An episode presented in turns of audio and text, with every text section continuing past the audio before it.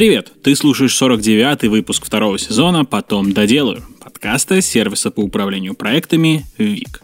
У микрофона Александр Машков, и здесь я обычно рассказываю, как укладываться в дедлайны, работать в команде и быть лучше. А в этом выпуске я расскажу тебе о том, как прозрачность бизнеса делает команду эффективнее.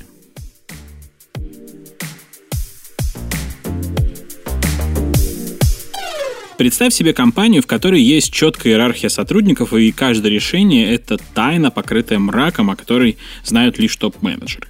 Кажется, что работаешь в строго засекреченной государственной компании, но нет, так работает большинство бизнесов.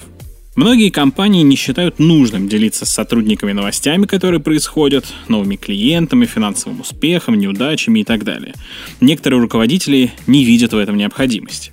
Но если ты хочешь управлять сплоченным коллективом, в котором не нужно пинать команду для продуктивной работы над задачами, то нужно повышать лояльность сотрудников, их доверие к компании и топ-менеджерам, а также интерес к продукту. Для этого нужно сделать бизнес прозрачнее. Сейчас компании все чаще говорят о цифрах, достижениях и неудачах, показывают внутреннюю кухню проекта, это стимулирует клиентов покупать и привлекает инвесторов. Это и есть прозрачность. Стиль ведения бизнеса, когда никакую информацию не скрывают, ну, почти никакую. И все находится в открытом доступе. Можно легко узнать, где производят товары или какие у бренда показатели, потому что все открыто. Таким компаниям доверяют не только клиенты и инвесторы, но и сотрудники, в том числе потенциальные. Согласно исследованию Slack, 80% человек хотят знать больше о компании, в которой работают, о принятых решениях и тому подобном. Это говорит о том, что прозрачный бизнес привлекает сотрудников больше, чем тот, в котором информацию скрывают. Сотрудникам комфортнее работать в честной компании, поэтому они чаще готовы сменить непрозрачную компанию на ту, которая вызывает доверие. У прозрачности бизнеса, среди прочего, есть три преимущества. Во-первых, сотрудники лояльнее. Когда информация о компании в открытом доступе, у сотрудников больше доверия и уверенности в стабильности и в перспективах. Чем ближе компания к сотрудникам, тем сотрудники, соответственно, лояльнее. Второе преимущество – работа становится эффективнее. Когда проект интересен сотруднику, вовлеченность в процесс выше, как и, соответственно, продуктивность. Все потому, что он понимает свой вклад в общее дело. И третье преимущество – прозрачность привлекает таланты. Компании, в которой открыто показывается процесс работы, команда, говорят цифры и так далее, легче заинтересовать работой профессионалов. Чтобы сделать компанию прозрачной и открытой для сотрудников, нужно как можно больше с ними общаться, получать обратную связь, говорить о планах и тому подобное. Вот 7 конкретных советов, как это сделать. Первый – веди соцсети. Завести странички и сообщество бренда – это в порядке вещей для любой компании, но соцсети – это еще крутой способ поддерживать контакт с командой, особенно если она большая. Создай сообщество для сотрудников. Рассказывай там об успехах проекта и команды, оценивай их вклад, показывай внутренние мероприятия и процесс работы.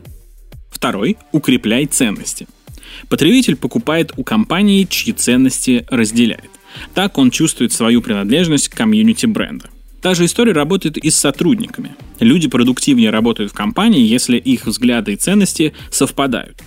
Поэтому укрепляй ценности бренда и его позиционирование. Транслируй их в социальных сетях и в рекламных сообщениях, создавая CR-проекты, репутационные проекты, которые поддерживают корпоративную социальную ответственность бизнеса, указывай в e-mail рассылках, чат-ботах и так далее.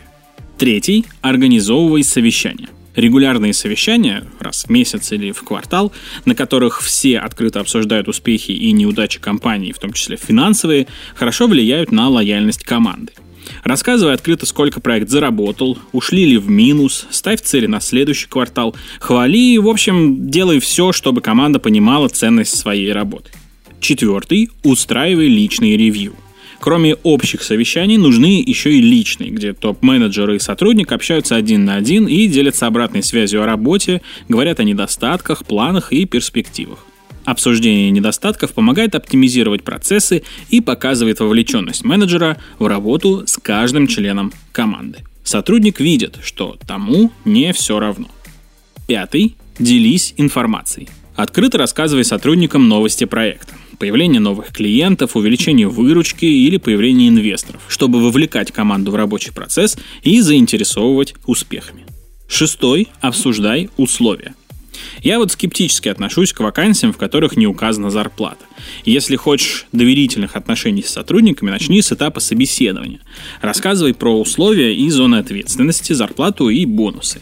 И если в будущем сотруднику делегируют обязанности, которые не оговаривались заранее, или зарплата окажется ниже, тот станет менее лояльным и случится конфликт. И седьмой совет – минимизируй контроль. Микроменеджмент – это стиль управления, при котором руководитель контролирует каждый шаг сотрудников. В одном из следующих выпусков мы обязательно подробнее про микроменеджмент поговорим. Постоянный контроль ни к чему не приведет. Сотрудники разучатся самостоятельно думать, перестанут чувствовать себя частью процесса и превратятся в руки, которые просто делают, что им говорят. Если хочешь, чтобы сотрудники работали продуктивно, позволь принимать решения и управлять задачами самостоятельно. Короче, организовывая рабочий процесс, не забывай, что важно мотивировать сотрудников и вовлекать их в работу и жизнь компании. Для этого нужно сделать сам бизнес прозрачным, открыто обсуждать новости и делиться решениями с командой. Так сотрудники увидят свою ценность для компании и будут работать продуктивнее.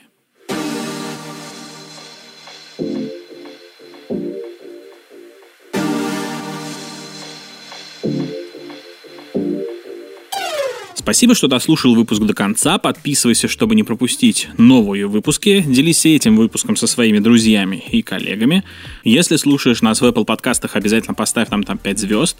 Также напоминаю, что на специальной страничке нашего сайта ты можешь предложить тему или гостей, которых хочешь услышать в нашем подкасте. И, конечно, регистрируйся в нашем Task Manager. На этом все. До встречи в следующем выпуске.